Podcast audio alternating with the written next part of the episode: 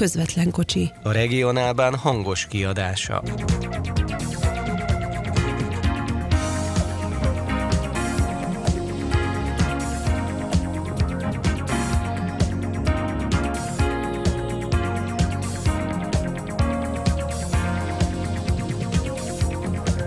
Köszöntöm a hallgatót, Halász Péter vagyok, a közvetlen kocsi szerkesztője.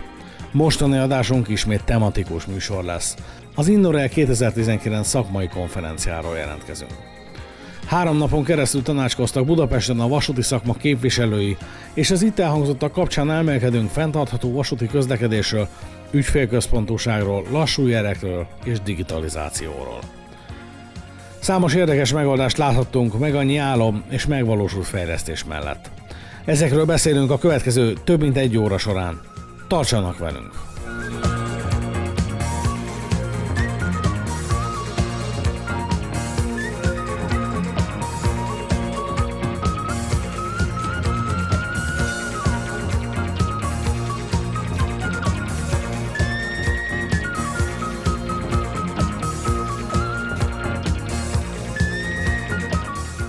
Velem szemben Balla Ágnes, az Innorail konferencia főszervezője áll. Mi a tematikája ennek a konferenciának, illetve mióta rendezik meg?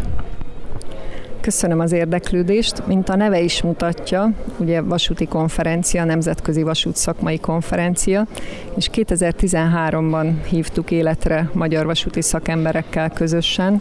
Úgy fogalmaztuk akkor, hogy a vasút jelene, a témája, a vasút jövője érdekében. Ez most negyedik alkalom, két évente rendezzük meg ezt a konferenciát. A konferencia szervezés nem könnyű feladat manapság támogatók is kellenek, illetve itt kiállítással együtt volt a konferencia. Kik voltak azok, akik részt vállaltak, akik fontosnak tartották azt, hogy eljöjjenek és megmutassák magukat a közönségnek? Igen, egy konferenciának a szervezése szakmai segítséget és anyagi segítséget is kíván.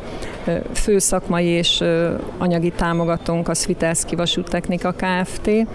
A kiállításról pedig azt mondhatom, hogy azért jött létre annak idején, én nem gondoltam rá, vagy mi nem gondoltunk rá a szervezőkkel, csak a konferenciára, mert volt erre igény, hogy megmutassák magukat. Most 25 kiállítónk volt, és elég sok országból, Magyarországról inkább kereskedő cégek, akik valamilyen terméket, útátjárókat például értékesítenek, vagy kenőanyagokat, Külföldről pedig az ÖBB infrastruktúrától elkezdve az orosz TMH-ig, a Transmas Holding csoportig, de volt egy közös stand is például Szerbiából, a Rail Cluster nevű szervezettől, akik horvát, szerb, szlovén cégeket tömörítenek, és mindegyikük képviseltette is magát.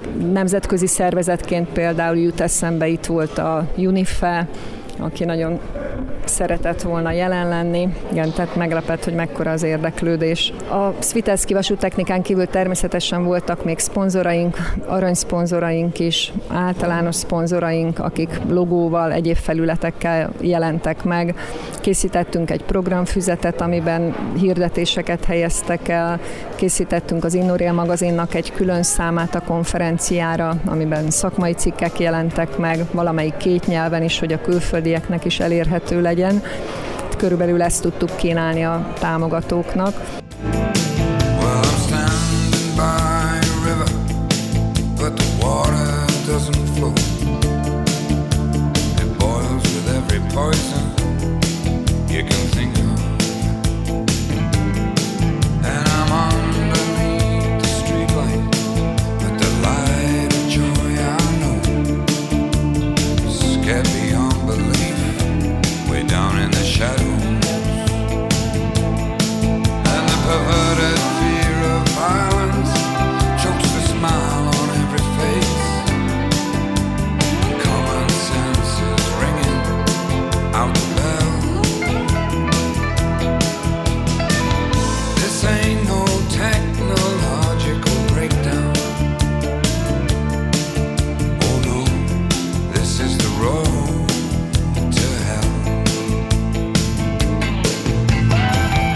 Kerékjátó József úrral beszélgetünk a Mástart ZRT vezérigazgatójával. Érdekes előadást láttunk itt arról, hogy mennyire sok mindenben szeretne előrelépni a MÁV. Megmondom őszintén, hogy szerintem nekünk, újságíróknak és a hallgatóknak is nagyon nagy előrelépés jelent ez az elmúlt évek, évtizedek vasútársaságról alkotott képe alapján. Mi a jövőkép, mi a cél, merre szeretnének tovább lépni? Hát eh, köszöntöm Önöket, mindenképpen nagyon fontos, hogy egy szolgáltatás központú irányba mennénk előre.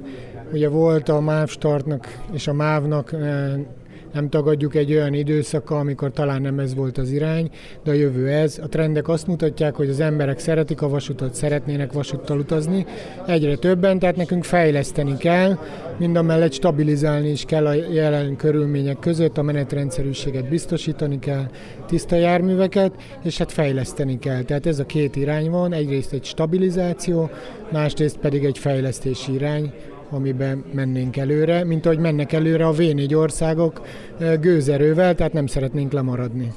Az egyik nagy zászlós hajó, azt láttuk, hogy az utasszámok alapján és folyamatosan növekednek a budapesti előváros. Itt mivel készül a vasútárság? Van-e még hova tovább fejlődni? Hát van hova tovább fejlődni, sőt, most, most csak van igazán, tehát azt kell mondani, hogy egyrészt járműállományba fogunk fejlődni, mozdonyokat szeretnénk venni, beindult igazából most már az IC plusz kocsi gyártás, megindult a vezérlőkocsinak a fejlesztése Szolnokon, jönnek az emeletes motorvonatok, hibrid járműveken is gondolkodunk, de ez kevés, tehát jó pályák is kellenek, és ugye ez a budapesti agglomeráció, vagy a Budapest határain belül rész, az, ez azért kimaradt eddig a fejlesztésekből, ebben mindenképpen előre kell lépni, ez nem csak anyagi kérdés, hanem nagyon komoly munkaszervezési kérdés is, mind a mellett tudjuk, hogy a metrópótlás is még zajlik, tehát ez egy nehéz feladat lesz, kapacitásbővítést is létre kellene hajtani, tehát nem elég csak a meglévő állapotoknak a, vagy a állapotok visszaállítása, lassú jelek felszámolása, hanem több helyen újabb vágányokat és vágánykapcsolatokat kéne létrehozni. Az elmúlt nyár egyik nagy slágere volt az étkezőkocsik visszatérése. Hogyan fogadták eddig az utasok, és ebben mi az irány, merre, merre terjeszkedne a vasút? Hát az utasok imádják, azt kell mondani, nagyon örülnek neki, hát hogy ne örülnének, felszállnak, étkezhetnek, ihatnak egy sört, egy kávét, aki meg nem akar, az ugyanúgy jár, mint eddig, hogy nem veszi igénybe a szolgáltatást. Nyilvánvalóan ez gazdasági kérdés is, de szolgáltatás színvonal emelési kérdés is. Szimbolikus jelentősége van, mutatja azt, hogy új irány van, de nem könnyű ezt az új irányt felvenni. Ugye ezeket a étkező kocsikat szinte a parajosból szedtük elő, félig szétszett állapotban, onnan tettük helyre, de működtek, tudták szolgálni az utasokat, őket fel kell újítani, erre vannak tervek, és reményeink szerint az IC Plus első osztályú kocsiban, amikor megvalósul, ott lesz egy bistró szakasz, ami ugyanezt a szolgáltatást fogja erősíteni. Az utóbbi időben elég sokszor előkerülnek itt a határmenti térségek, illetve a magyar lakta területek, Erdély, ugye most már jár munkácsra át, Intercity vonat, igaz, hogy csak napi egy pár, de már legalább van. A magyar lakta területeken, illetve a térségben milyen szerepet szán magának a mávstat, milyen szerepet ö, szeretne elérni? Mindenképpen vezető szerepet, regionális szerepet, Nyilvánvalóan ez egy ö, politikai kérdés is, érzelmi kérdés is, de gazdasági kérdés is. Nyugati irányba mi együttműködve az ÖBB-vel, Bahnnal tudunk közösen együtt menni. Úgy gondoljuk, hogy abba az irányba velük versenyképesnek lenni elég nehéz, de együttműködve tudunk versenyképesek lenni nyugati irányba az egyéni közlekedéssel például, és hát a keleti és a déli irány az, a, ami nekünk való, úgymond. Nagyon sokan a trianoni békeszerződés után kintregettek határon kívül, önhibájákon kívül, vasúthálózat mindegy 50 ponton el lett vágva, én úgy gondolom, hogy ebbe előre kell lépni, mind szolgáltatásfejlesztésbe, mind menetrendbe, mind új viszonylatok kialakításába, itt gondolok a Szeged-Szabadka irányra, és hát mind a turizmusban egyre felkapottabb például Erdély, erdélyek is jönnének az anyaországba, anyaországba élők meglátogatnánk a rokonaikat és a, az úgymond kulturális helyeket, tehát ezzel mindenképpen kell foglalkozni, sokkal nagyobb ütemben, mint ahogy eddig bármikor foglalkoztunk. Említette itt az előadásában vezérigazgató úr a versenyképességet. A Mástartnak jelenleg és a közeljövőben kik a legfőbb versenytársa? Úgy tudjuk, hogy jövő nyár elejétől lesz már nemzetközi szinten versenytársa Budapest és Bécs között a MÁV startnak. Igen, mi is figyeljük a tendenciákat. Ugyanúgy, hogy Ausztriában annak idején a Westbahn és a RegioJet betette a lábát, nagy valószínűséggel előbb-utóbb Magyarország is beteszi. Ez nem baj, tehát az utasoknak mindenképpen jó a verseny, nekünk is jó a verseny. Amikor az ÖBB vezetőjével tárgyaltam, ő is elmondta, hogy megvallja őszintén, hogy az osztrák vasút is akkor kezdett igazán nagyobb tempóra kapcsolni fejlesztésekbe, amikor megjelentek a versenytársak. Fel kell készülni, nem csak a versenytársak miatt kell pontosnak, tisztának, menetrendszerűnek lenni és normál szolgáltatást nyújtani, hanem ez egy alapelvárás de nem csak a vasúton van versenytársunk, még egyszer hangsúlyozom, hanem a közúton is. Tehát elővárosban mindegy 500 ezer ember ingázik, ebből 80 ezer ember használja a vasutat, ami azt jelenti, hogy mindegy 400 ezer ember egyéni közlekedést használ. Tehát ezt a 400 ezer embert rá kell terelni a közösségi közlekedésre, elsősorban kötött pályára. Ez a nagy feladat. Ha egy mondatban meg lehetne fogalmazni a MÁV start filozófiáját, mi lenne az? Egy mondatban? Tehát mindenképpen az utasok szolgálatát kell előtérbe helyezni, őket kell kiszolgálni, és alázattal a szakma iránti szeretettel kell dolgozni. Nagyon szépen köszönjük Én a beszélgetést. Köszönöm.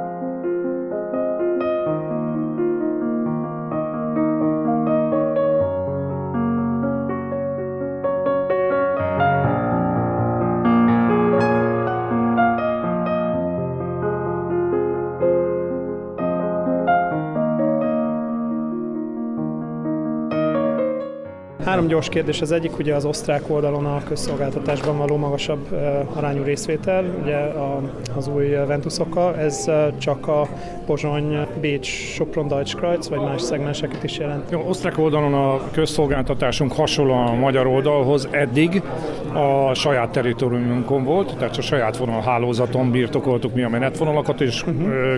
közös kooperációban csináltuk a közszolgáltatást az ÖBB-vel, akár a Bécsi viszonylatban, akár a pozsonyi viszonylatban. Tehát ez egy, e, bocsánat, tehát ez egy ÖBB menetvonal volt kvázi, amiben igen, a Ventus jár ugye Pozsonyban. Így, így van, így van, így van, ahogy nálunk is járt igen. a ÖBB szerelvény, a mi menetvonalainkkal. Hasonlóan Magyarországon is. Most itt váltás történik Ausztriába, és nem közvetlen területi alapon lesz megosztva a közszolgáltatás, hanem vonat alapon lesz megosztva. Tehát menetvonalak. És menetvonalak már egészen a, nem, nem a mi területünkön is, nem a mi infrastruktúránkon is, ezt fognak tartozni. Így a tervek szerint, még nincs aláírt közszolgáltatási szerződésünk, de a tervek igen, szerint... A válság. Hát, nem, nem válság van, de, nem válság, de, de, de éppen nincs. Kormány, igen, igen, így van, tudom, úgy, nincs, aki aláírja. Igen, igen. De a tény az, hogy arra készülünk, és az előzetes tárgyalások arról szólnak, hogy Deutschkreuz, Sopron, Ebenfurt, Bécs viszonylatban ezt a tengelyt teljes egészében vagy eset szolgálná ki. Ehhez viszont több járműre van szükségünk, ezért egy kicsit hazárdírozva, feltételes módon, de megrendeltünk új motorvonatokat hasonlót a régiekhez, hogy erre képesek tudjunk lenni. És akkor Pozsony fele marad a, az a megoldás, hogy ÖBB menetvonalon megy a Ventus? Igen, de lehet, hogy változás lesz ebbe, és az ÖBB-vel még ki kell találnunk a, a pontos fordákat, de a tény az is arra készülünk, hogy a Bécsig a Gyeser ZRT lesz a menet. Igen, S60-as S-bánban is szoktam utazni Bruck és Bécs között. Én Bruckban lakom, Aha. úgyhogy a, a Ventus most a legjobb szerelvény egyébként. Ó, köszönjük szépen. Csak De csendben mondom. Hadd tegyem hozzá, hogy a hegyes halom, hegyes halom fele is, a, nem, bár a szerelvények nem a ZRT, de az összesen Gyeser mozdony vezető. Tudom, mert magyarul szoktak bemondani az EU régión, úgyhogy mindig igen, igen ezt konstatálom. A CityJet Echo lesz ez a Bécs új hely Sopron? Az, az a próbál? Igen, a Bécs új helyet, Vénenajstad Sopron között, ahogy mondtam, kettő lehetőség között van most a gondolkodás. Az egyik a villamosítás, tehát infrastruktúra fejlesztéssel, ÖBB szerelvényekkel, a másik lehetőség pedig a hibrid variáció. Itt lehet, hogy a Gyesevis szerephez fog majd jutni.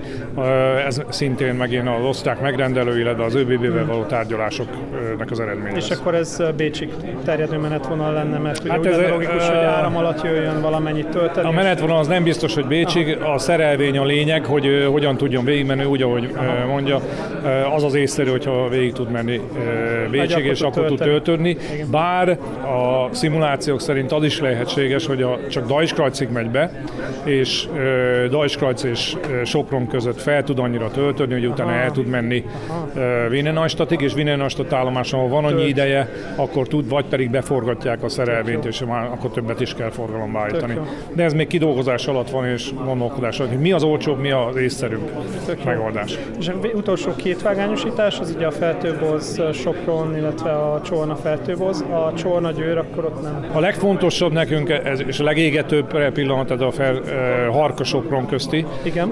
kis szakasz, amit Igen. ketten használunk a osztrák vonatokkal, meg a magyar vonatokkal is, az a legégetőbb, az a nulladik szakasz. Utána a következő a Győr Csorna. Ugye a Győr Csorna, és Győr utána jön a feltőboz. És akkor ut- utána jön a, nem jött le. a Csornától egészen feltőboz. Jó, tehát akkor az lenne az első szakasz. Így van, így van, így van, így van. Az a legégetőbb most, mert ott szeretnénk leggyorsabban előrelépni közösen az ÖBB-vel. Aztán a folyamatosan égető ugyan, de még bírjuk kapacitással a Csorna-Győr közötti rész, mert ott ugye intercity is mennek, illetve Csorna-Győr közötti rész, Igen.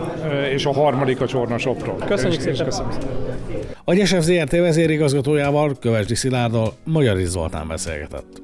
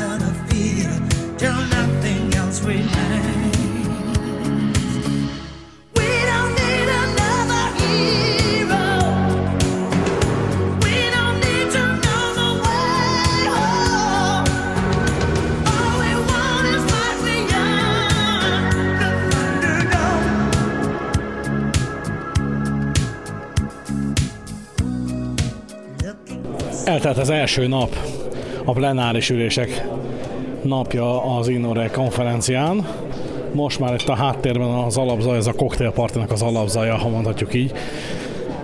Kérdezem a szerkesztőség tagjait, Magyar Zolit és Adorján Pétert, hogy uh, mi az, ami bennetek megmaradt a mai napból, így első impresszióként, mi az, ami, amit mindenképpen kiemeltek a, az elhangzott előadások sorából. Először akkor már haladjunk ABC sorrendben, ahogy itt Zoli mutogatott az imént néhány szendvicsel letaglózva. Adorján Péterrel kezdünk. Hát az itthoni hallgatók számára a legfontosabb és legérdekfeszítőbb az mindenképpen a MÁV prezentációja volt, amiben megtudhattuk, hogy a cég zöldül, fejlődik, innovatív lett, és sokkal több szolgáltatást fog nyújtani a jövőben mindenkinek.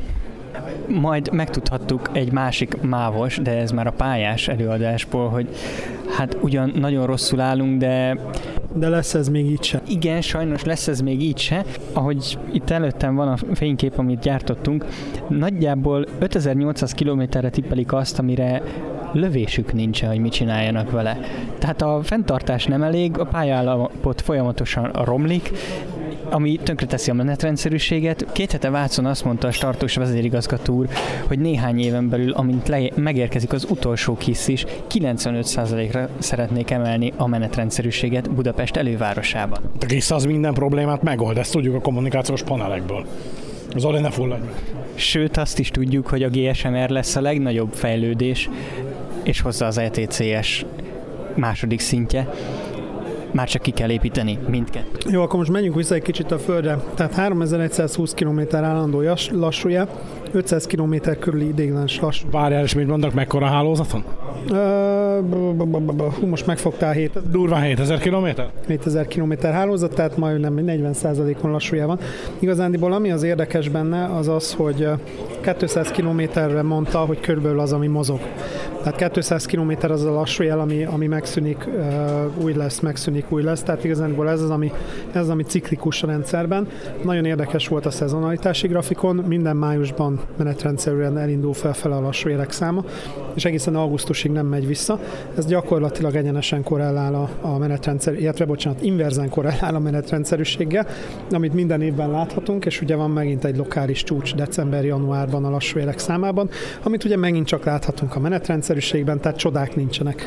Ja most azt tudtuk, hogy 20-30 éves hiányosságok vannak a rendszerben, 18% a 10 évnél fiatalabb pályák aránya, 60% feletti az a pályaszakasz, ami a kétszeres élettartamon is túl van, tehát nem az élettartamon, hanem a kétszeres élettartamon. Gépi mérések alapján 34% a hálózatnak nagyon rossz, 33% rossz állapotban van. A jó állapotú szakaszok hossza 10%, a nagyon jó kép pedig 5% alatt van egy kicsivel. Tehát, hogy igazániból ez a, ez a háttér, és 2023-ban jön a, a piacnyitás, 2025-ben új pályaüzemeltetési szerződés, illetve pályaműködtetési szerződés lesz. Csoda nem lesz, 2020-ban kifut a második uniós finanszírozási ciklus. És elhangzott egy nagyon-nagyon súlyos dolog, szerintem legalábbis, a, kitűzött célok kapcsán. Hát igen, a, a kitűzött cél pedig az, hogy 2020-ig is csak kb. 12-14 százaléka fog átépülni a teljes pályaszakasznak, tehát eddig ennyit sikerült elérni az uniós pénzesőből. Én megmondom őszintén, ezt többre tettem, tehát én, én saciméterre legalább 20 százalékra számítottam, de nem. 15 százalék marad, 15 százalék alatt marad az uniós pénzeső hatása, és amit te is mondtál, Péter, szerintem ami a legdurvább, ez az, hogy vissza a jövőbe. Tehát most a, a kitűzött szent cél, hivatalos cél az lesz, hogy elérjük a 80-as évek menetrendi színvonalát a fővonalakon, 120 km per órás pályasebesség visszaállítása. Én, én erre azt mondom, hogy egyik szemem sír nevet, egyik szemem sír, a másik pedig nevet. Egyrészt ugye nevet, mert, mert a folyamatos 120 is egy utópia jelenleg egy csomó fővonalon, másrészt pedig sír, mert az, hogy 2000 hát majdnem 20-ban, fél lábbal 2020-ban egy, egy 30%-os dölt betűvel felfele emelkedő országban ez legyen a cél, hogy a 80-as évek vasúti pályahálózat állapotait elérjük. Ez én úgy érzem, hogy hát hogy mondjam, minimum nem ambiciózus, maximum meglesújtó. Igen, és tényleg az, hogy 80-as éveket szeretnénk elérni, tehát gyakorlatilag amit beszéltünk ott az eladás végén, és hogy tipikus példája ennek a százas felújítás, hogy mire befejezik, gyakorlatilag körbe ilyennek kezdhetik előre. Így van, ráadásul a másik ugye a műszaki tartalom, és itt viszont nem nevet az egyik szemem, mint mind a kettő sír.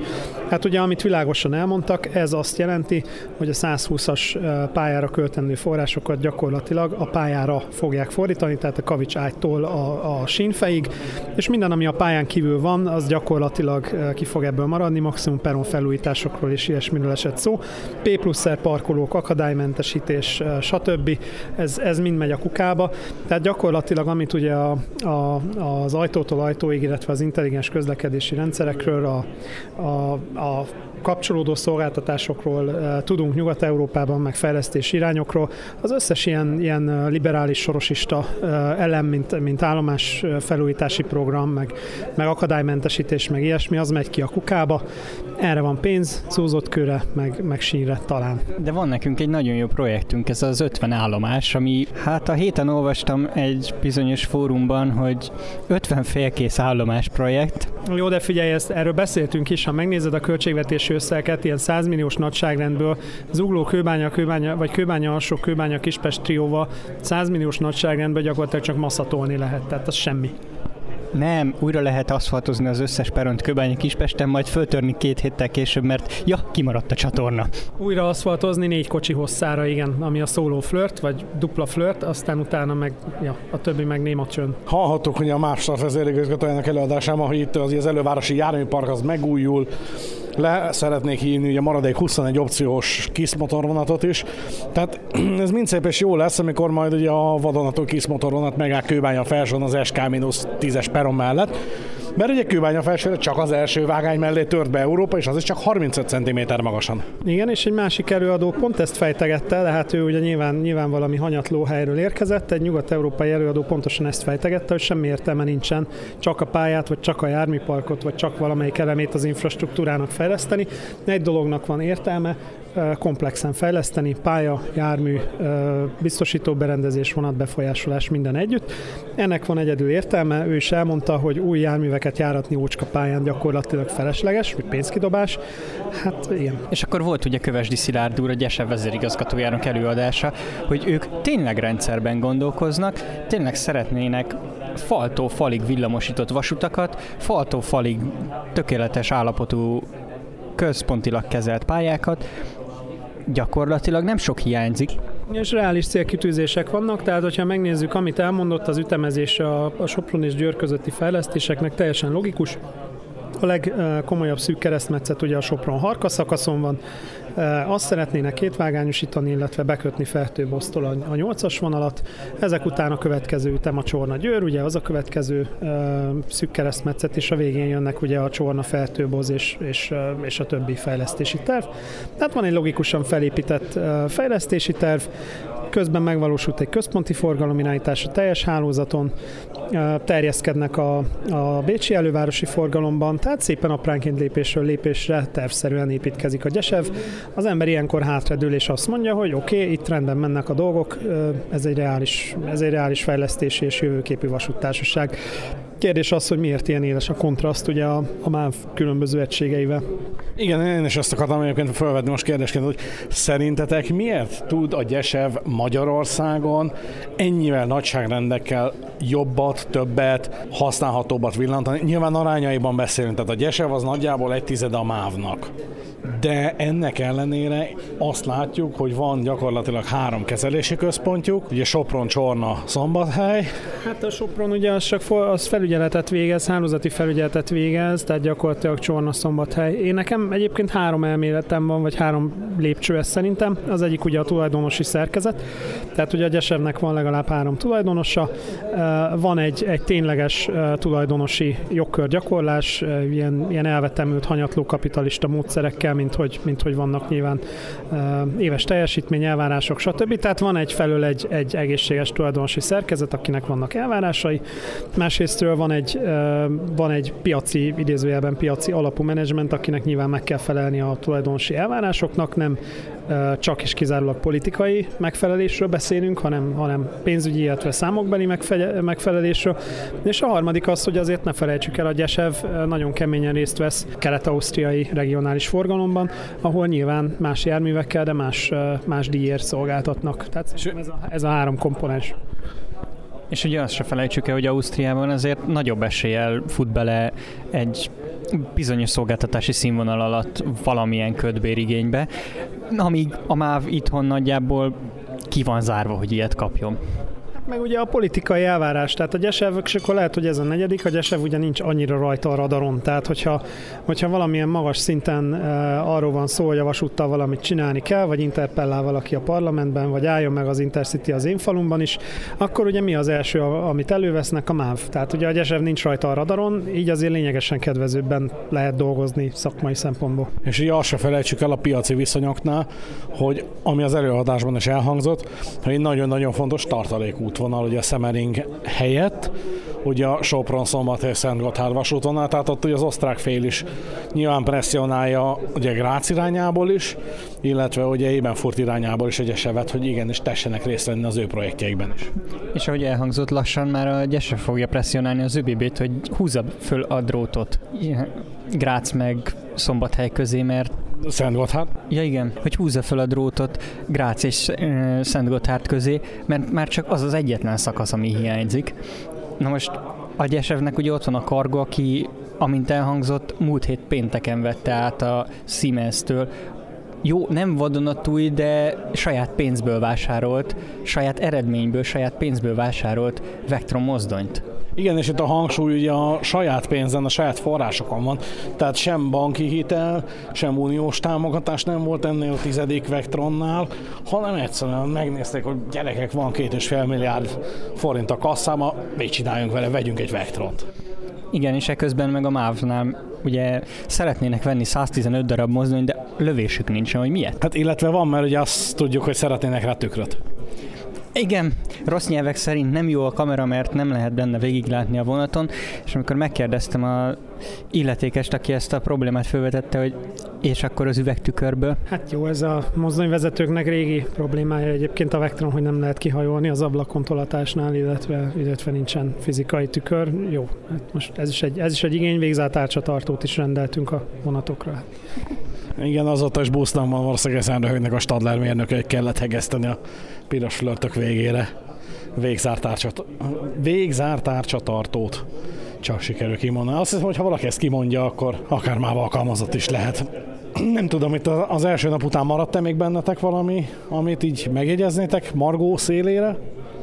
Nekem tetszett a Bírókoppány ajtón előadása intermodális szállítási helyzetről. Nagyon érdekes volt például azt hallani, hogy két óra késés ugye a vasúti áruszállításban nem egy nagy valami, de közútnál ez már gyakorlatilag szerződésbontást jelent, hogy ha időkapura nincs ott az áru a, a doknál. Itt, itt azért úgy érzem, hogy a közép-kelet-európai vasúttársaságok, illetve infrastruktúra üzemeltetőknek nagyon fel kell kötni a felkötni valót, hogy ezt elérjük. Ugyanakkor jó látni, hogy van növekedés a kombinált fuvarozásban, főleg Nyugat-Európában az megint csak önmagáért beszél, amikor végigvette azt, hogy az európai országokban milyen támogatási rendszerek üzemelnek a kombinált fuvarozásra, beleértve a kutatásfejlesztési támogatástól egészen a jármű beszerzésen át az üzemeltetési támogatásokig. Hát meglepő módon Ausztriában a legösszetettebb a rendszer, hogy gyakorlatilag a fejlesztéstől az üzemeltetési mindenre van támogatás. Ezzel szemben Magyarországon a, a logisztika, intermodális logisztika egyetlen komponensére sincsen támogatási szállítási rendszer kidolgozva. Hát 2030-ig még, még van időnk, nem akkor akarjuk utolérni Ausztriát, úgyhogy még, akkor, még egy kicsit még ülhetünk a bérokon. Hát a kormány megbízott úr mondta, 2030-ra kellene utolérni Ausztriát, ugye ez elhangzott itt a mai délelőtt folyamán. És akkor ugye volt még egy ilyen viszonylag érdekes, hát ugye aki személyszállításban kicsit jobban képben van, vagy, vagy foglalkozik vele, annak volt különösen érdekes. Ausztriában különböző vasútállomásokon, illetve metróállomásokon, jó, Ausztriában a metróállomásból van vagy 110 darab, az is Bécsben, de... Nem, mert van azt a Szerafuszban is a falu metró, aminek tám van vagy három állomása. Jó, az egy föld alatti légpárnás köteles lift, szóval hagyjuk, az, az, az nem metró, azt csak annak hívjuk, de szóval, hogy mindenféle utasszámláló rendszeri adatokból, meg kameraképekből, meg kézi számlálásból eljutottak addig a felismerésig, hogy az emberek szeretnek kimenni az ilyen állomásokról, ott, ahol a kapu van, és ott szállnak föl, kapu, hát most úgy kapu, hogy, hogy vagy a lépcső, vagy a feljáró, vagy szóval valami kiutási pont, és hogy ott szállnak ki a vonatokból, ahol ezek vannak, főleg ugye azok, akik úgymond sűrűn használják ezeket a, a járatokat, és hogy ebben mennyi energiát belefektettek, hogy megértsék az emberek viselkedését, majd ugye ebből következtetéseket vonjanak le, és akkor például fönn volt a kijelzőn egy olyan érdekes adat, hogy egy darab lépcsőfoknak normál beton lépcsőnél másfél ember per lépcsőméter szélesség a kapacitás, a mozgó lépcsőnél viszont teljesen mindegy, hogy egy sor áll, egy sor halad, vagy két sor áll rajta, mert mind a két esetben olyan nagyjából 1,0 ember per méter lépcső lesz a kapacitás határa, viszont megtudhattuk, hogy lifteknél 50% fölé szinte soha nem megy a kihasználtság, és hogy ez teljesen független attól, hogy milyen magasságban jut el a lift. Igen, és egyébként ebben az előadásban hangzott el egy másik érdekesség, és amivel mi is szembesültünk most nemrégiben Nürnbergben.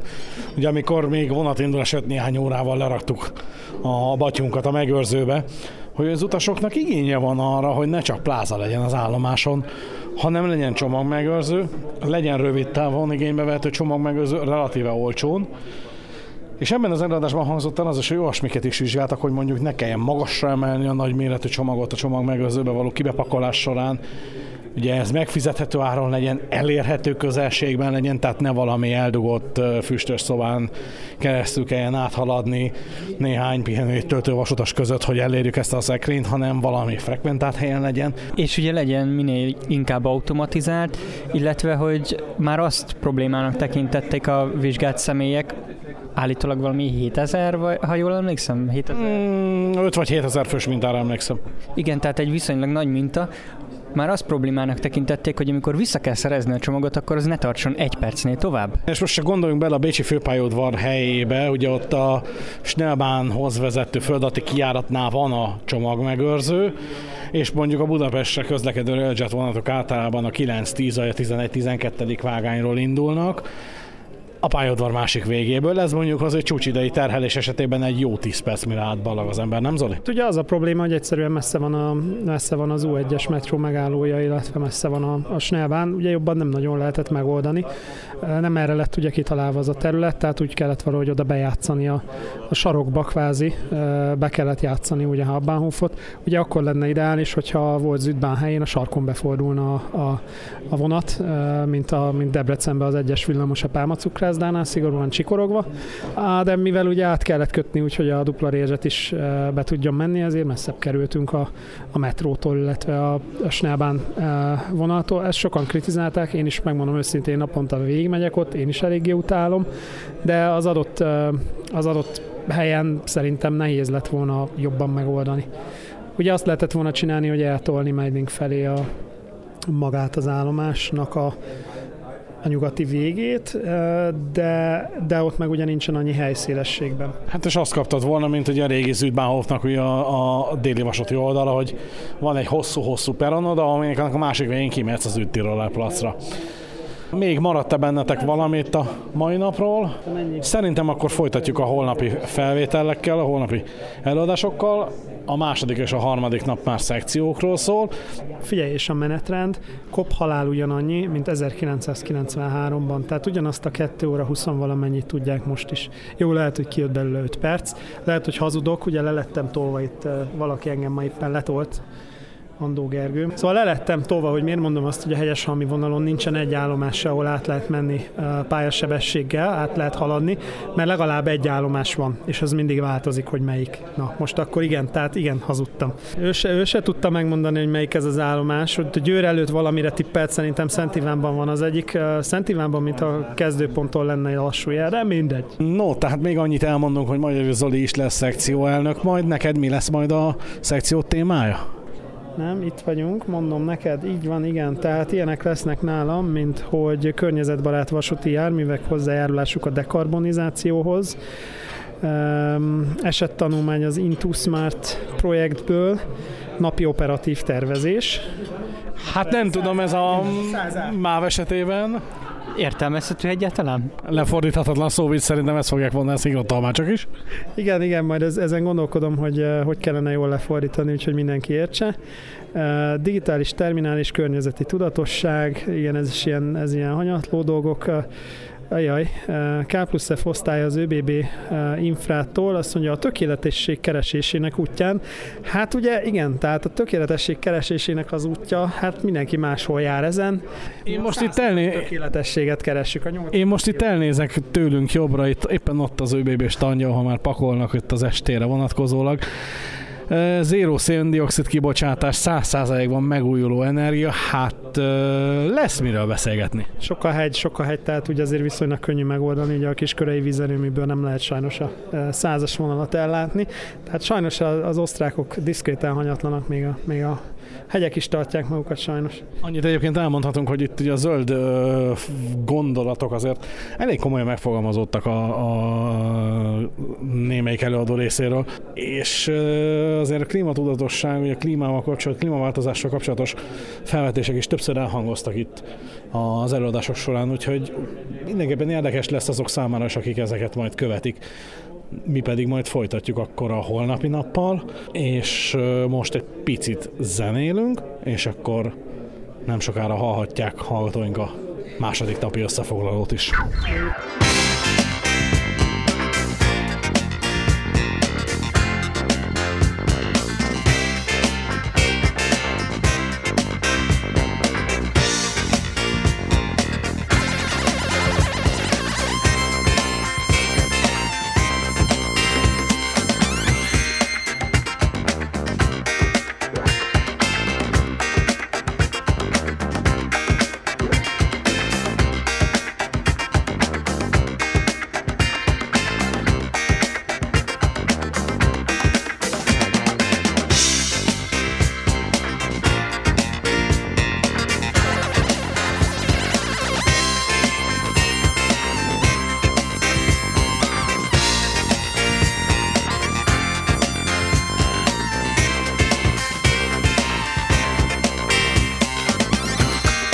Nem titok, hogy itt ülünk a 30-as autóbuszon. Az Innorel 2019 konferencia második napja után. A konferenciás csapat közben egyébként kiegészült Mellár Marci kollégánkkal is. Ő ugyan nem szenvedte végig a mai napot, ha azt a szenvedést idézőjelbe tegyük, azért voltak érdekes előadások. Nem tudom, srácok, hogy bennetek a mai napból mi maradt meg, de először Marci kéri a szót. Igen, kérdőjel nézek, nem értem, hol lehet a probléma. Innorail, innováció és vasút. Hallgatlak titeket. Nem, hát probléma nincsen. Az, az más kérdés, hogy a mai nap sok szempontból azért pusztított, mint a, mint a tekegolyó. Hát azért innovatív előadást hallottunk mondjuk ismét a Másnat vezérigazgatójától. Jó, egyébként az, az pont innovatív, tehát az annak ellenére, hogy ugye itt szétcsipkelődtük egy kicsit a dolgot, azt, azt csipkelődtünk. Nem, nem csépkelődtünk, Marci, csipkelőtt. Ja, nem csépkelődtünk, igen, azok, azok az idők már elmúltak. Nem, ugye az, az volt talán a legfontosabb mondat, ami a, a kérdésemre válaszul hangzott el kerékgyártó úrtól, amire azt mondta, hogy paradigmaváltás van a MÁV startnál. Jó, mondjuk nem röhög, mert ezt párszor hallgattuk 30 év alatt, de hogy, hogy paradigmaváltás van a MÁV startnál, mert, illetve az egész MÁV csoportnál, mert hogy ugye felülről az a, az, az ukáz és az a, az a hozzáállás, hogy a MÁV csoporton belül most a MÁV start lesz a vevő és ugye, mint tudjuk, customer is king, tehát, a, tehát ugye úgy táncol mindenki, hogy a vevő kéri, és ugye eddig alapvetően ez egy ilyen, ez egy ilyen játékvasutas történet volt ez a MÁV csoport, tehát ugye mindenki szépen kényelmesen elketyegett a saját kis érdekei szerint, ami a pályásoknak jó volt, azt ők csinálgatták, ami a forgalomnak jó volt, azt ő csinálgatta mondjuk, ami a műszaki, na jó, hát a gépész, gépész maffiát azt láttuk, de hogy, hogy akkor most a start a vevő, tehát az lesz, amit a, amit a start mond, már, már legalábbis a személyszállítás kapcsán. Na most ez az elmélet, a kérdés az, hogy a gyakorlat ehhez képest mi lesz, de én minden esetre ennek drukkolok, mert ez, a, ez az egyetlen járható út. Tehát jön a piacnyitás, az egyetlen járható út az, hogy, hogy szolgáltató vasutat csinálunk, és igenis a, a start lesz a, a vevő kvázi cégcsoporton belül. Na jó, ez, ez az elmélet, aztán abban, abban ugye mindenki egyetért, uh, after record mindenki abban, abban egyetért, hogy a startnak is kell a konkurencia, és, uh, és egyébként pont arról beszéltünk az előadás után, hogy az ÖBB-sek is bevallották ezt gyakorlatilag négy szem közt, hogy nekik is sok szempontból szervezetileg kellett a Westbahn által támasztott konkurencia. Mi ebből ugye utasként annyit láttunk, hogy előtte csak 45 eurós teljes árujegy volt Bécs és Salzburg között, és amikor megjött a Westbahn, akkor két hónap múlva hogy, hogy nem, illetve mik vannak elvtársak. Hirtelen kiderült, hogy arra a viszonylatra is lehet 9 eurós spársíne jegyeket kiadni, belföldi spársínét.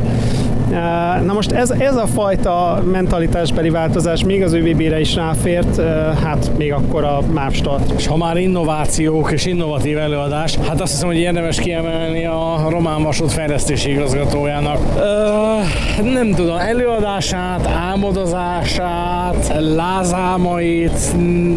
Az az előadás úgy volt nagyon súlyos egyébként, hogy e- pont előtte lévő blogban hangzott el az SNCF-nek a előadása. A TZ LGV, és hasonlók témakörében. Tehát az SNCF után a Sefere az egy picit, picit ütött, mint az erős áram. Tehát azért szerintem az elmúlt két nap legpusztítóbb megmozdulása volt ez, a, ez az előadás, a, a diák technikai minőségét tekintve is, de most ettől tekintsünk el. Tehát én, én pont azt mondtam valakinek ott az előadás közben, hogy rajzolni én is tudok. Eh, tehát ugye különféle nyom... De nem tudsz olyan szépet rajzolni Románia térképén. Szép egyenes vonalakból összehúzni Szegedet Bukarestel, igen. Ne arra, hogy nagysebességű vasútról beszélnek, akár 140-nel is mennének rajta. Ha, igen, ez, ez szórakoztató volt, ugye. Igen, ez egy ez szórakoztató aspektus volt, ugye, amikor az SNCF illetékese arról beszélt, hogy a 350-es pályát azt már ők se nagyon uh, nyomatják, mert ugye 300 fölött már nagyon elkezdenek elszállni a karbantartási költségek. Tehát ők a 300-nál azért megállnak, az egy, az egy racionális kompromisszum, amire az ember azt mondja, hogy jó, hát oké, akkor álljunk meg 300-nál. Na most ehhez képest a Csefere illetékesébe, amikor egy picit belekérdeztek, akkor kiderült, hogy, hogy a, a, azt nem pont úgy kell érteni, tehát hogy a, 100, a 200 a 160, a 160 a 120, tehát hogy itt, itt azért nem olyan, nem annyira nagy sebességű vasútról van szó. Ugye két nyomvonal variáció sikerült rajzolgatni, az egyik ez a Szeged-Arad éles jobb kanyarra Temesvár, majd a sarkon megint befordulunk Marosi, Szebem, Brassó után így ismét jobb kanyarra a Bukarest, ez az egyik, illetve tovább Konstanca, ami ugye belföldi szempontból fontos és kikötőváros. A másik, a másik nagyívű koncepció pedig az valahogy Püspökladány, Debrecen, Zilach, Kolozsvár útvonalon néznek ki. És akkor itt jött az, hogy a magyar állam is, is beszállt az álmodozásban valamiféle ilyen szándéknyilatkozat aláírásnak átszázva. Én nem tudom, hogy mi és mennyi fogyott azon a meetingen, de, de, de sikerült kitalálni ezt a Budapest-Kolozsvár gyorsvasutat közben még egy 280-as, tehát ez, ez, ez már kísért minket, úgy látom. Lassan szólni kéne a múzeumnak, hogy ez már sok lesz. Na mindegy, tehát valahogy ezt, ezt sikerült berajzolni, ezt a Budapest-Kolozsvár. Hát nem tudom. Itt azért nekem fizetőképes kereslet, hosszú távú fenntarthatóság, utasigény, ja, 2098 első kapavágás. Hát igen, és ugye az utasigények meg a fenntarthatóság, amikor ott így elhangzott, hogy de hát egyébként Párizstól Isztambulig is mehetne a TGV. Ne, negyedik, negyedik 280-as, ez nagyon durva. És ráadásul ez táblás. Simán. De nem ráncos legalább. Szóval hogy elhangzott, hogy mert miért nem megy a TGV tovább Párizsból Bukarestbe, meg ha már oda lement, akkor Isztambulba, és akkor, hogy hát lenne rá valami évi két millió utas nagyjából, vagy? Jó, hát igen, ugye, ugye a Cseferétől ugye az volt a mondás, hogy a, a Párizs, nem is emlékszem, hogy volt Párizs. Párizs-Bukarest híres tengely. Nem, nem, hát nem Párizs-Bukarest tengely, tehát ott járunk még, hogy Párizs, Strasbourg, München, Bécs, Pozsony, Budapest gyorsvasút, gyorsvasút, nagysebességű vasúthoz csatlakozna. Én közben itt elhúztam a számot, hogy nem tudom, a Hyperloop-val egyeztettek-e, mert ugye közben az is lesz Pozsonyba, de, de már ez, ez önmagában egy ilyen science fiction, és akkor még ehhez a bukaresti csatlakozás. És, és hát az utasszámok, tehát a, mondtam múltkor a klubrádióban haknizás előtt néztem utána az utasszámoknak, hogy a Varsó-Budapest nagysebességi vasúthoz ilyen évi félmilliós utasszámokat dobáltak be a köztudatba valamilyen mm, tervezési anyag kapcsán. És ugye az SNCF igazgatója beszélt ma pont arról, hogy náluk a nagysebességű hálózaton évi 100 millió utas van. 1981-ben nyitott ugye a Párizs-Lyon vonal, és azt hiszem, hogy az utolsó évben, amikor a Párizs-Lyon volt az egyedüli nagysebességű vonal, az ugye 89 tája, akkor volt talán ilyen 20-21 nehány milliós utas szám évente. Tehát ez az, ez az az utasszám, amire nagy sebességű vonalat érdemes csinálni, nem a fél millió. Jó, azért az álmodozás az annyit még, mielőtt Marcinak átadom a szót, hogy a Mástar térképen is szerepelt London, tehát én már lelki szemeim előtt a keleti pályadvar 14. építendő vágányán már látom már benne állni az Eurostar E320-asát, ugye a lezárt és biztonsági vizsgálat után megközelíthető peronon ott ül majd a londoni kirohanós. Tehát... Azt, azt, tudjuk, hogy az az éjszakai vonat volt, tehát itt ugye az álom az, hogy az ÖVB Nightjet hálózatra rá tudnak csatlakozni Budapestről, viszont ugye azt is megbeszéltük az elő előadás után, hogy, hogy itt a karbantartó bázis is kérdés. Tehát az ÖBB szívesen fordítja bárhol a Nightjet-et, ez nem probléma, csak az a kérdés, hogy, hogy el tudja látni a szerelvényeket a végállomáson, és Budapesten ez jelenleg nem adott, és nem igazán látszik az, hogy hogyan lehetne ez adott.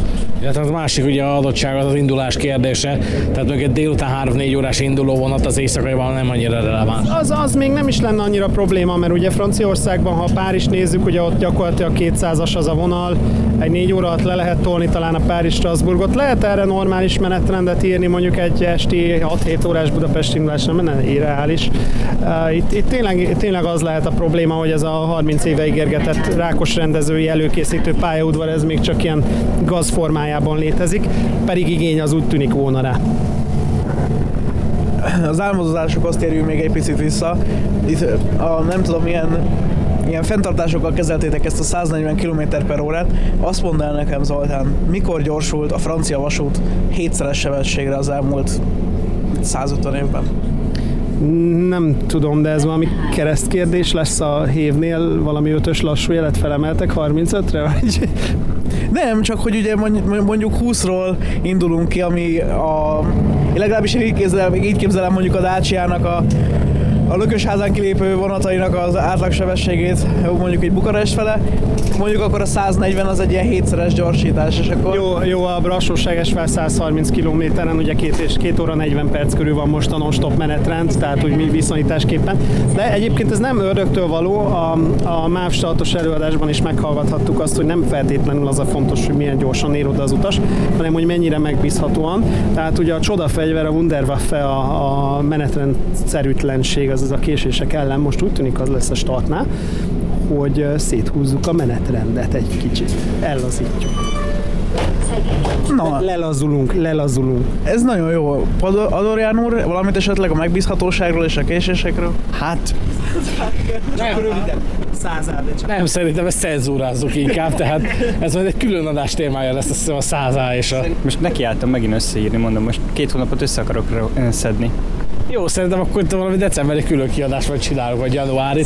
Százáért. Tehát nem, nem tudom, hogy csapatosul leúrunk Ceglédre meg vissza, és megtekintjük a helyzetet. Szállás nézzünk.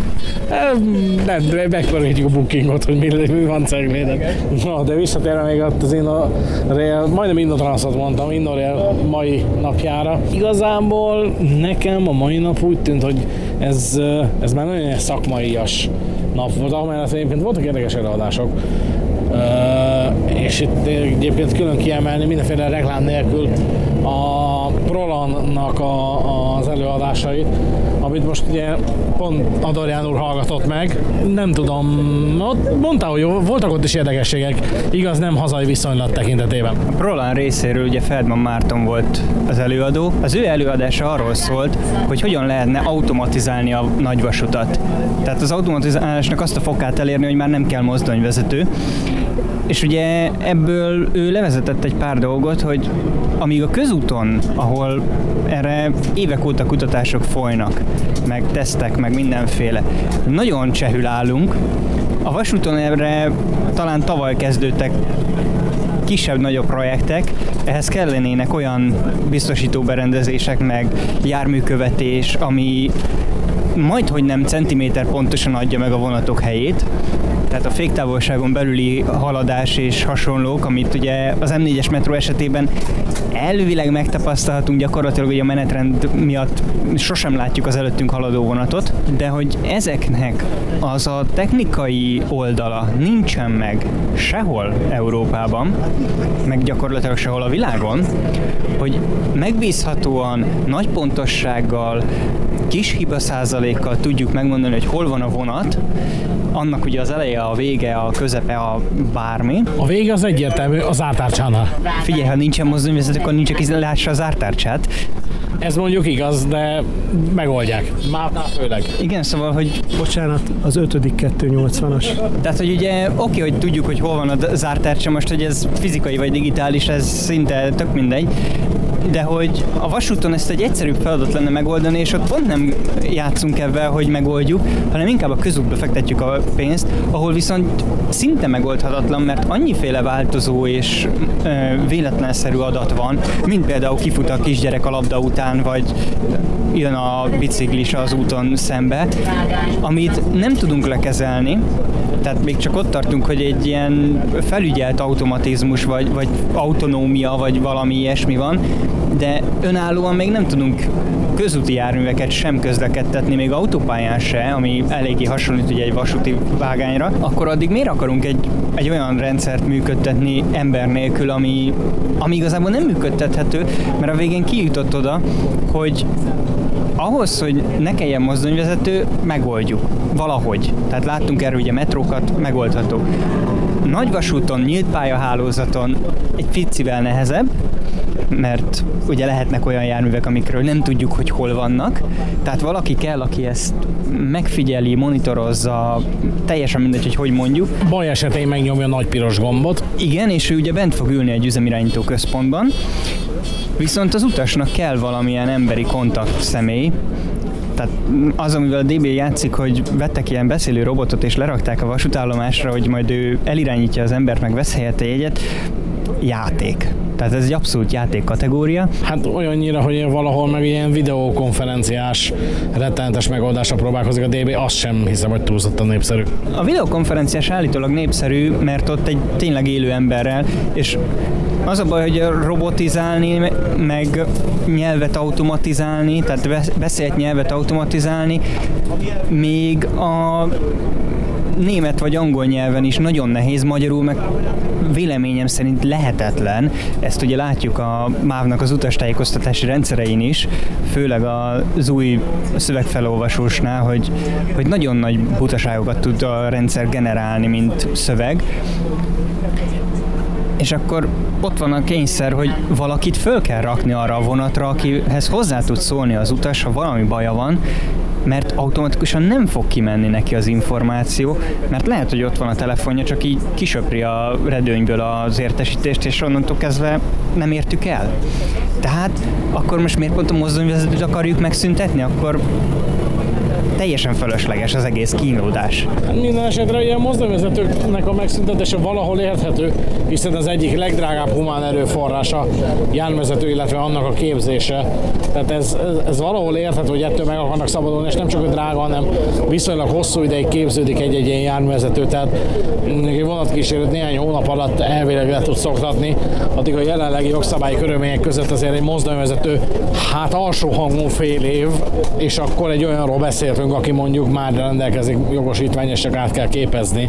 Ha az utcáról beeső szobafestő Laci bácsiról beszélünk, akkor azért Németországban is másfél-két év. És akkor ugye megint visszajutunk oda, hogy honnét szerzünk embert, és, és akkor mondott egy olyan érdekességet, hogy 2021-ben Hamburgban lesz egy automatizálási világkonferencia, ahova meg akarja fejleszteni a DB, hogy az egyik S-Bahn vonalat az teljesen ilyen automatikus, tehát ATO rendszerű közlekedést megvalósítson nyílt vasúti pályán, mert ugye ez a 21-es vonal ez kimegy olyan helyre, ahol normál regionális vonatok is járnak, tehát nem zárt rendszerben, és fölvetett eh, azt, hogy nem biztos, hogy pont itt kéne ebben kezdeni, hanem egy zárt rendszert kéne automatizálni, tehát például olyan vonalat, ami nem megy ki normál vonalra, hanem csak saját eszbános hálózaton közlekedik, illetve hogy ennek irgalmatlan költsége van. Tehát darabonként a járműre 5 milliót rá kell dobni, és csak akkor van megtérülése, hogyha az utasoknak napi szinten 23 ezer percet meg tudunk spórolni. Érdekes kérdés ez az automatizálás, tehát mindenképpen érdemes ezzel majd még foglalkozni.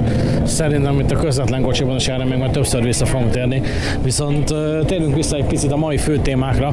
Az előadások között nagyon sok előadó szerepelt a Balkánról, hiszen a V4-es országok mellett a V4 plusz 9 volt az egyik szekció témája, hogy a plusz 9 ez ugye balkáni országok, ugye a Nyugat-Balkán, volt Jugoszlávia, Bulgária, ez a térség. Mm, itt is voltak az érdekes dolgok.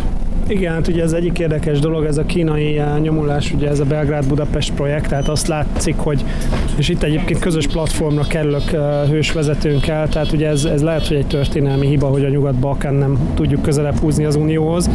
Ugye ez a vasútfejlesztés kapcsán is látszik, eh, a igény az ugye volna rá, és az uniós pénz helyét ugye a kínai pénz tölti be, tehát mutatták a finanszírozását ezeknek a, a szerb projekteknek, és, és látszik az, hogy az Európai Uniós forrás minimális, tehát más után kellett nézni, és akkor ugye a kínai forrást sikerült megtalálni, ami, ami ugye egy kicsit olyan, mint az orosz forrás, tehát hogy még kérni fogunk valamit mellé. De lényeg a lényeg épül ez a, épül ez a nagyszerű Budapest-Belgrád vasút, kínai és orosz beruházókkal, tehát kicsit ez az afrikai üzleti modell, hogy én hozom a pénzt, én hozom a, én hozom a technológiát, én hozok mindent, te pedig majd fizeted a kamatokat. Oké, okay, de most ott lelapátolják a juanokat meg a rubeleket a helikopterről, és utána? Hát igen, ez, ez az egyik, mondjuk helyi, helyi beruházókat bevonnak, tehát erről volt szó, hogy azért, azért ők is próbálták kimószerolni nyilván, hogy a helyi mészáros lő, bocsánat, tehát hogy a helyi, a, a helyi a vállalkozók is, is kapjanak ebből a tortából. De, de igen, ez a kérdés a fenntarthatóság, és erre rá is kérdeztem, hogy mi a helyzet a fenntarthatósággal. Szándékosan nem mondom, hogy ez, ez melyik projekt kapcsán, de, de ugye az volt a hivatalos válasz, hogy nem, hát ez tök jó, és hogy ez nagyon fontos a társadalmi fejlődésnek, hogy ezek a projektek megvalósuljanak. Tehát ugye elpufogtak a szokásos bullshit patronok, majd utána odajött hozzám az előadó, és négy szem közt mondta, hogy most ha az őszinte véleményére vagyok kíváncsi, akkor a halványseglila fogalmuk nincs arról, hogy, hogy a helikopterről történő pénzlelapátolás után másnap mi fog történni. Tehát, hogy, hogy a politikusok nem feltétlenül értik meg azt, a, azt az egyszerű összefüggést, hogy a vasúti pálya az nem úgy működik, hogy ledobom és akkor megvan, hanem az egy, az egy drága játék. Tehát ugye a vasút az egy baromi drága játék. Hát pedig, ha megnézzük, hogy a százas vonalat, vagy bármelyik magyar fővonalat tulajdonképpen működik. Hát igen, működik, persze. 2012-ben felújították, és ugye 4-5 éven belül kim volt Szajóban 80-as lassú jel, ugye kedvenc veszőparipánk. Na most, amikor felvetettem a kérdésben azt, hogy Magyarországon láttuk ezt a problémát már, hogy, hogy az uniós forrásból ledobott pályára nincs fenntartás, akkor nagyon kínos feszengés és forgás volt a, a Magyarország delegációjú, Magyarország feliratú asztaltól, de hát a tény az tény. Tehát, hogy, hogy halvány seglil a lövése nincs a politikusoknak adott esetben arról, hogy költeni kell rá, illetve ha van is, akkor ugye nincs miből költeni, vagy nem terveznek, vagy nem akarnak, mindenki választ a kitetszés szerint. De, de ez lesz valószínűleg a Balkánon is, és ugye az előadó négy szemközt utána azt mondta, hogy, hogy lövésük sincs arról, hogy hogy lesz ennek a karbantartására pénz. Ugyanaz a történet, ami nálunk is, kapnak egy drága játékot, amivel nem, amit nem tudnak használni. Azt mondta, talán ez az egyetlen reménysugár, ez, ez, ez nagyon ironikus, de ez tényleg ilyen, ilyen, ilyen örkény egy percesbe illik, hogy talán a kínaiak a saját érdekükben, hogy ugye jó legyen a pálya, a saját jó felfogott gazdasági érdekeik miatt, remélhetőleg majd kitapossák a szerb politikusokból azt, hogy Szerbia kölcsön a kínai pénzből felépített pálya fenntartására. Tehát ugye fizessék a hitelt vissza, ugye kamatok, kamatokkal, plusz még különítsenek is el arra forrást, hogy a pálya használható maradjon. Hát nem tudom. Ez, ez nekem kicsit karcos. Tehát én úgy látom, hogy hogy ezek az egyszeri hóruk források ezek adott esetben működnek, de hogyha egy kicsit hátrébb lépünk és a tágabb kontextust nézzük, akkor Kelet-Közép-Európában ennek a vasút nevű drága játéknak a, a közgazdasági háttere, a fenntarthatósága, a, a tényleges közlege, közgazdasági háttere úgy tűnik, hogy még mindig hiányzik. Azt hiszem végszónak is jó volt itt a Balkán kapcsán mindez. Meglátjuk a holnapi előadások milyenek lesznek. Holnap viszont Zoli, neked is lesz szekciód. Miről beszéltek majd? Igen, te, te, tegnap, tegnap már fölvettük, akkor sem emlékeztem emlékeztem rá pontosan, de most gyorsan megnézem, ezt tényleg át kell néznem. Tehát ugye, ami, ami holnap lesz ugye a Smart Rail szekcióban, ez a környezetbarát vasúti járművek, kettős üzemanyagú mozdonyok, digitális terminális környezeti tudatosság, hidrogén technológia vasúti infrastruktúrában, hát ilyen, ilyen liberális sorosista elhajlások. Hát de akkor zöld, zöld témán lesz az ebéd után legalább. Zöld, igen, igen, nagyon gyanús, gyanús ilyen liberó elhajlás zöld klímavédelem Greta Thunberg is üdvözletet fogja küldeni valószínűleg ezek után nekünk. Hát igen, meg az összes beteg kisgyerek, ugye a klasszikus kövér Lászlói. Kövér, kövér mondta? Azt hiszem. Úgyhogy pici zene után pedig akkor majd a harmadik napi összefoglalóval jelentkezünk. Gulyás Gergely mondta, nem kövér. Rehabilitáljuk az érintettet.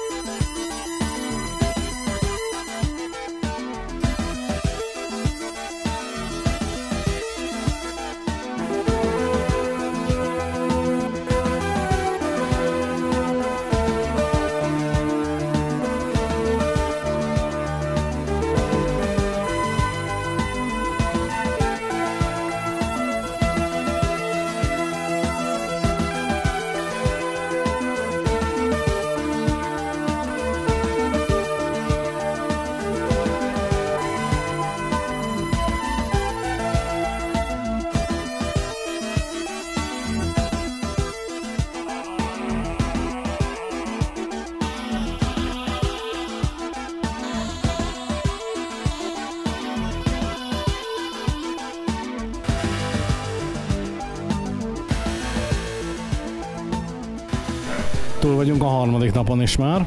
Három napos volt az Innorre konferencia idén is, ahogy két évvel ezelőtt is. Magyar már nincs közöttünk, neki elindult a vonat a Győr, illetve Győrön át hegyes halom felé. Szurkolunk, hogy a reggeli felsővezetéki áramellátási probléma azóta megoldódjon, hogy Brooklyn de Light utazik, viszont Adorján Péter még itt ül mellettem a Megyeri Aquaworld lobbyában. Harmadik nap húzós volt, sok volt, ez biztos, így egyszerre. Nagyon sok tudást összeszedtünk, sok mindent hallottunk, sok minden érdekeset hallottunk. Benned a harmadik napról mi az, ami amilyen nagyon, nagyon megmaradt. Délelőtt a legérdekesebb előadás, de ez mind a kettőnkre áll, és ebben közös megegyezés született az ebéd ideje alatt. A Foszlónak a műanyag keresztalja. Mondhatjuk úgy is népszerűen, hogy a műanyagból készült betontalfa. Vagy hát amint megtudtuk, ezt effektív Amerikára tervezték, ahol létezik szabványos eljárás, illetve szabvány, hogy hogyan kell ezt legyártani, hogyan kell karbantartani, milyen megfelelőségeknek kell megfelelnie. Európában egyedül a DB foglalkozik ilyen irányú tanúsításokkal, de gyakorlatilag azt is csak saját szakára úgymond, és az volt a célkitűzésük, hogy Amerikában olcsóbbá tegyék a pályafenntartást, ahol, mint ahogy az előadó elmondta, gyakorlatilag csak akkor cserélnek aljat, amikor már teljesen széthullott, vagy mondjuk kisiklás miatt föl kell szedni. Tehát ilyen nagyon extrém módon lerakják a tölgyfát, és ott van 20-30-40 akárhány évet, és a mai napig szeget használnak. Tehát nem az Európában megszokott csavarozott, több helyen csavarozott, vagy valamilyen klipszes megoldást, mint a Pandról, hanem sínszeg van lassan 200 éve, és ezt akarták olcsóbbá tenni, mert hogy újra hasznosított műanyag, ami újra-újra hasznosítható, tehát még ilyenen is gondolkodtak, hogy zöld legyen a szónak abban az értelmében zöld, mert egyébként fekete maga a zaj, és meg van erősítve acélszálakkal, és olyan szinten van megerősítve, hogy az acélszál az a teszteket kibírta, és mutatott képeket, amin az volt, hogy eltörték a műanyagot, és az acélszál visszaállt a helyére, tehát valami tényleg csodálatos anyag. A formája az pedig ugye optimalizálva van a terhelésre, mert mondta, hogy Európában 250 kN-ra tesztelnek, Amerikában meg 400-ra, ami olyan 40 tonna körül van többnyire, angol százmértékegységekben meg hát a fene tudja, hogy mi mennyi, és ugye a másik az, hogy ezzel ugye nem csak a a már használt műanyag aljakat lehet újra hasznosítani, hanem valamit lehet kezdeni egyébként azzal az írtózatos műanyag hegyel, műanyag mennyiséggel, ami keletkezik ugye akár az Egyesült Államokban, akár hol máshol, tehát tényleg egy abszolút zöld, zöld gondolat. Egyébként ugye pont ez volt az egyik vezérfonala talán itt a konferenciának, ez a zöld, fenntartható, közlekedés üzemmódok. De érdekes dolgot hallottunk egyébként ennek kapcsán is, ami, ami engem meglepett az ÖBB, az utolsó eladások között egyébként az ÖBB és uh, infrastruktúra üzemeltetőnek a, az előadása, ahol kifejtették 47, ez a magyar vasúti szóhasználattal élve csillagkaput telepítenek ugye itt a közeljövőben az osztrák hálózaton. Tehát a Bécs és Salzburg között 5 helyen mérik a vonatokat 250, akár 250 km-es sebességgel, és a különböző futási jellemzőiket, hőnfutást, rakományt figyelik, és még millió egyféle paramétert, tehát tényleg abszolút biztonságos a vasúti közlekedés ilyen tekintetben. Ahhoz képest meg nálunk Magyarországon mit számoltunk? Mennyi van? Talán öt helyre település, ebből kettő, ha működik? Igen, ez egy másik szekciónak egy másik előadása volt, ahol ez elhangzott, hogy van öt fölépítve, ebből kettő üzemel, de igazából csak tesztelgetik most már két vagy három éve. Most mondhatnánk, hogy utol akarjuk érni Ausztriát, csak ők is futnak előtt. Van, akiknek viszont példaképek lehetünk. Ugye újdonság volt idén, hogy a V4-es országok mellett, hogy a Nyugat-Balkán megjelenése a konferencián. A balkáni szekcióban te töltöttél hosszabb időt itt az elmúlt napok során, illetve hát a Magyar Zoltán kollégánk, aki nincs itt közöttünk, de a tegnapi beszámolóban már ő is azért elmondta az észrevételeit a tegnapi előadásokról, viszont te mentél föl ugye a Smart párhuzamos szekcióülésre a román nagysebességű vasúti fejlesztési terveket sikerült überelni, vagy, vagy azért ilyen magasságokig nem jutott el a gondolat? Hát ha szerény vagyok, akkor azt mondom, hogy egy szinten állnak, ha reális, akkor igen sikerült überelnie a nyugat-balkáni országoknak ezt a román koncepciómentes hát nagy sebességűnek én a helyükben nem mondanám, inkább normális sebességnek azt a 140-nel az országon keresztül című projektet. Én, amin bent voltam előadások, az Albánia volt, itt elmondták, hogy van két teher és egy személyszállító cégük, meg ugye a külön pályahálózat üzemeltető, tehát egészen európainak tűnik a felépítés. Az már másik kérdés, hogy mondjuk az a nagyjából két és fél vonaluk, ami van, az milyen állapotban van. Szó szerint elhangzott, hogy virtuálisan nincsen. Szó szerint azt mondta, hogy a jelzőrendszeri elemek majdnem teljesen elhasználódtak, illetve korszerűtlenek. Na most megjelent nálunk ugye egy sorozat Albániáról, ahol jelzőrendszerről nem is beszélhetünk. Tehát konkrétan nincs. Úgyhogy ezt nem is értettük illetve mindenféle EU-s és a nyugat-balkáni befektetési alap pénz mosoda, vagy hát, hogy is mondjuk. Szóval ilyenekkel próbálják föntartani így a vízfelszíne alatt ról a vízfelszíne fölött két centivel a vasútukat. Hát nem tudom, volt egy érdekessége még ennek az előadásnak, amikor mondta, hogy a Western Balkan Union ezt úgy a levezető elnök sem tudta nagyon hova tenni. Jugoszlávia 2.0, vagy hogy is van? Digitális Jugoszlávia? Jó, hát mondjuk Albániában digitalizációról beszélni, ahol még olyan szintre nem jutottak el, hogy a menetrend az elérhető legyen, hanem egy magánoldal a Facebookon megszerkeszti képbe a egész napos menetrend két-három pár vonatát. Cserébe itt emeljük ki egyébként azt, hogy a magyar vasútbarátok vittek pályaszám-matricákat az ottani halbástati kocsikra. Na, de vissza akkor azért itt a balkáni pénzszórásra. Hát, ha már pénzszórás, akkor folytassuk Koszovóval. Ez ugye egy olyan ország, ami bizonyos nézőpontból létezik, bizonyos nézőpontból nem létezik, viszont elmondta az Infrakosz, tehát az infrastruktúra fenntartó cég vezetője, hogy az első vasútvonalat még 1874-ben a törökök, vagy akkor ugye Oszmán birodalom, attól függ, honnét nézzük megint csak, hogy ők akkor adták át, az utolsót 63-ban, összesen van 335 km vonaluk, hát nem sok, de nagyon örülnek neki. Aztán ugye a jugoszláv felbomlás. Aztán utána ugye a mindenféle konfliktusokat a 90-es években nem tettek túlzottan jót a pályállapotoknak, illetve az infrastruktúra létének egyáltalán.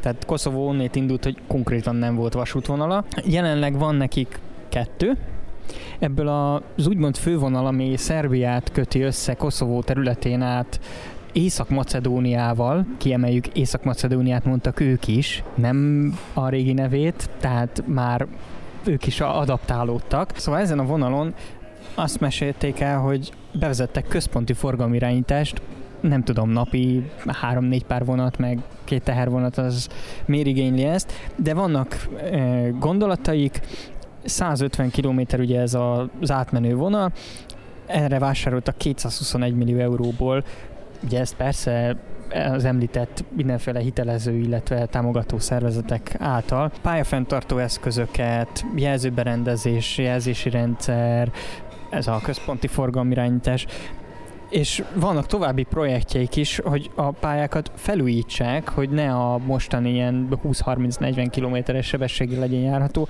hanem annál azért valamivel többel. És hát repülőtéri vasút, ez mindegyik ilyen ex-jugoszláv ország előadásában megjelent, ugye mindenki szeretne függetlenedni a másiktól.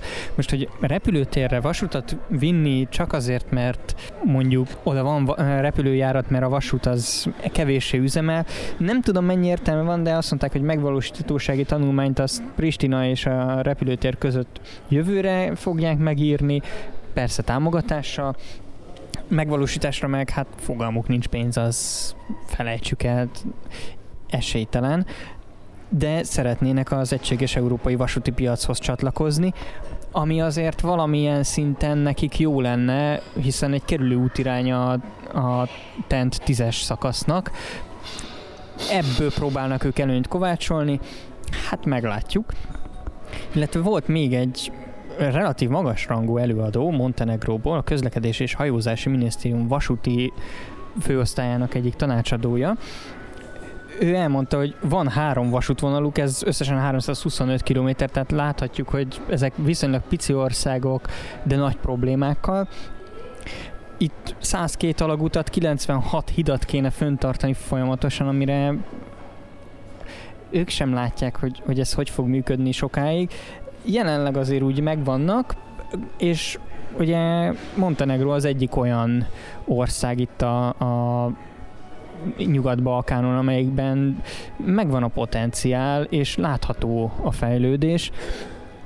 A járműparkjukat azt nagyjából lecserélték.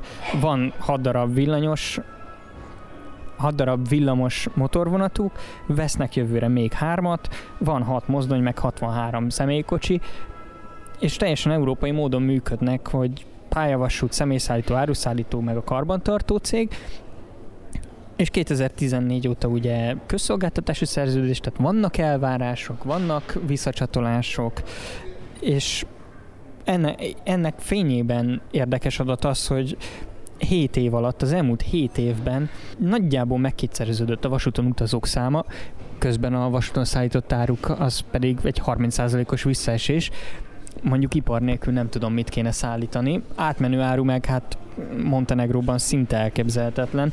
Bár azt mondták, hogy a kikötők és a szárazföld között próbálják ezt valahogy tolni és vinni, de hát passz. A fejlesztési költségről annyit meséltek, hogy 150 millió eurót már beépítettek, van még 5 millió, ami úgy lóg a levegőben, és valamire elhasználják, hát vasútnál ez körülbelül olyan, mint a nem volna. Eléggé gyorsan fogy. Igen, érdekes helyzetértékeléseket hallhattunk a Balkánról, és ugye a Balkánnak a kapuja az egyik kapuja talán Magyarország.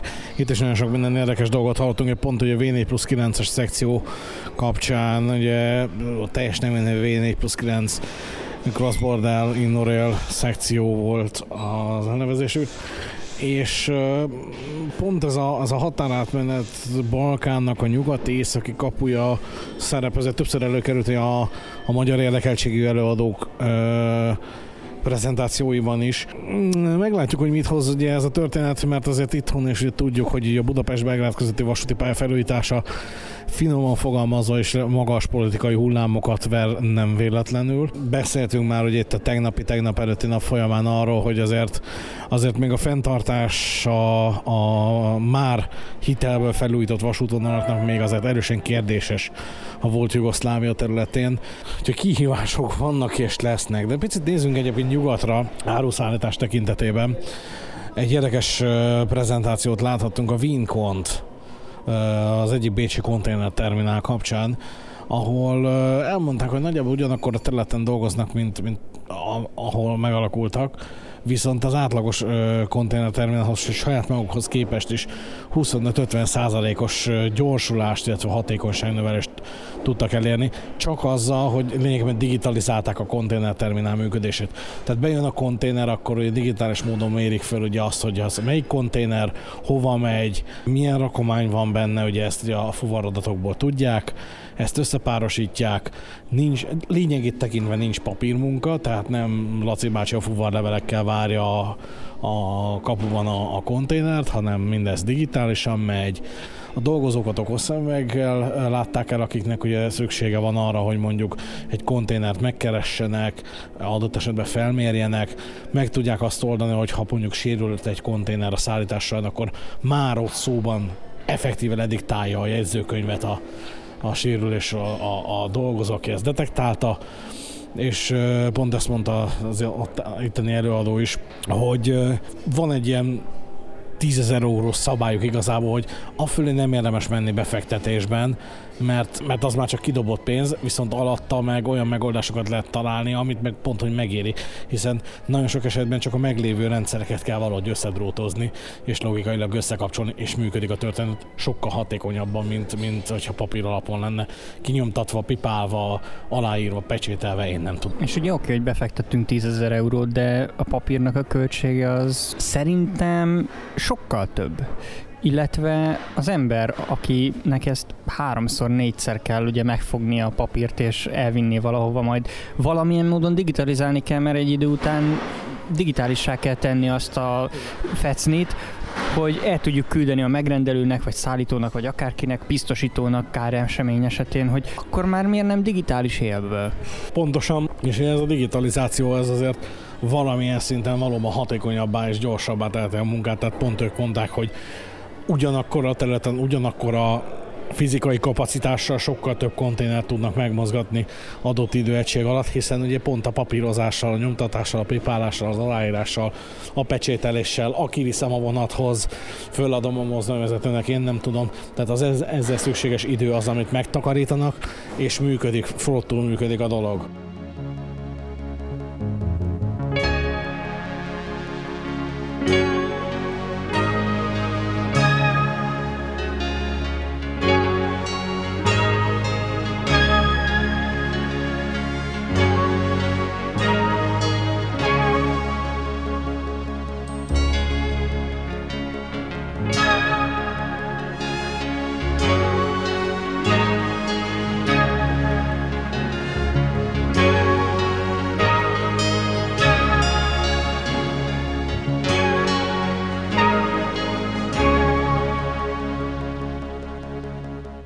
Konferencia végén ismét Balla főszervezője a szó. A riporter Adorján Péter és Halász Péter.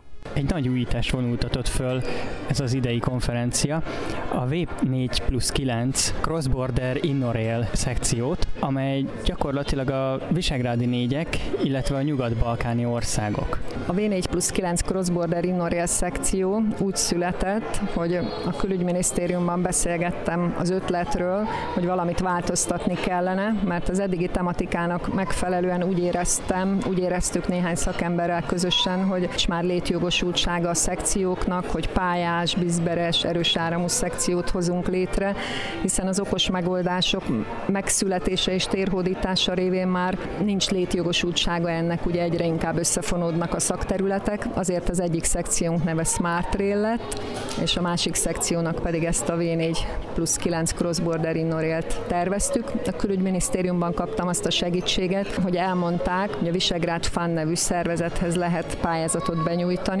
ilyen témában, és ezt meg is tettük ez év tavaszán, és nyertünk is rá egy jelentős összeget, így nyár elején már elkezdtük a szervezést. Hát nagyon nehéz volt a kérdésre ez a válasz, hiszen 18 országot céloztunk meg, minisztériumokat, vasútvállalatokat, vasúthatóságokat, valamennyire magáncégeket is, ilyen jelentősebb cégeket, tervező és kivitelező cégeket, és hát azt kell, hogy mondjam, hogy első körben szinte semmi választ nem kaptunk, úgyhogy igénybe kellett vegyem a nagykövetségek, az ittenieknek, aztán a kinti külgazdasági képviseleteknek is a segítségét, hiszen ugye nem egyszerű dolog egy vasútvállalatnál mondjuk illetékeseket megtalálni, úgyhogy ezt így összegezve azt mondhatom, hogy nagyon nagy fába vágtuk a fejszénket, most végül 12 országnak a küldöttei vettek részt, tehát a, a V4-ek ugye mindannyian jelen voltak, a Nyugat-Balkán országai közül pedig Bosznia-Hercegovina kivételével talán minden ország képviseltette magát. Most így már, hogy lezártuk a konferenciát, azt is elmondhatom, hogy nagyon örültek a meghívásnak, nagyon hasznosnak érezték. Ezzel az újítással milyen jövőbeli elképzelések, illetve lehetőségek nyíltak meg ennek a konferenciának a szervezése, lebonyolítása során?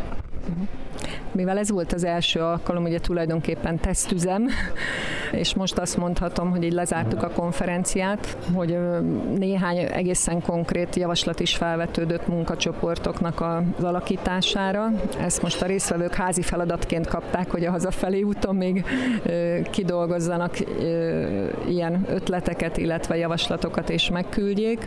Ezt fogalmaztuk meg előre, hogy egy-két új munkacsoportot elindítanánk, ami őket érdekli. Most látjuk az igényeket már, hogy itt voltak. Körülbelül egyébként úgy számoltuk, hogy 60 fő volt, aki a delegált volt, ebből körülbelül 50 a külföldi, és 10-15 fő volt a MÁV képviseletében jelen.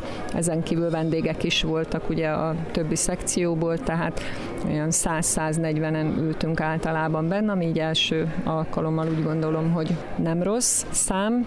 A terv az az, hogy két év múlva, amikor a következő Innorél lesz, akkor egy újabb, a második V4 plusz 9 cross-border Innorélt megszervezük, de ezt természetesen csak akkor fogjuk, hogyha a most beinduló levelezés, kommunikáció kapcsán az itt megjelentekkel találunk olyan közös pontokat, amiben együttműködhetnek, együttműködhetünk, és ebben segíthetjük a szakembereket. Köszönjük szépen az információkat. És akkor találkozunk majd 2021-ben a remények szerint. Várunk benneteket szeretettel, az én reményeim szerint is. Köszönjük szépen!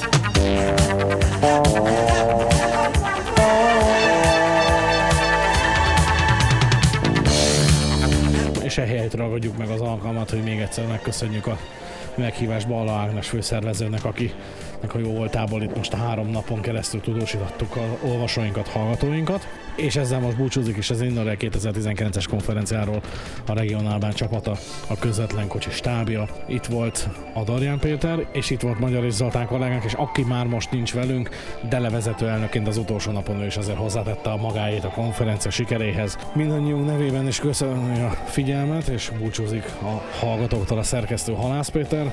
A közvetlen kocsi következő adásával nem sokára jelentkezünk majd itt a regionálbán oldalán. Várjuk addig is a visszajelzéseket, kérdéseket, észrevételeket kommentereket e-mailben, de leginkább a Facebookon. Köszönjük szépen a figyelmet mindenkinek, viszont hallásra, sziasztok! Oh, oh, oh.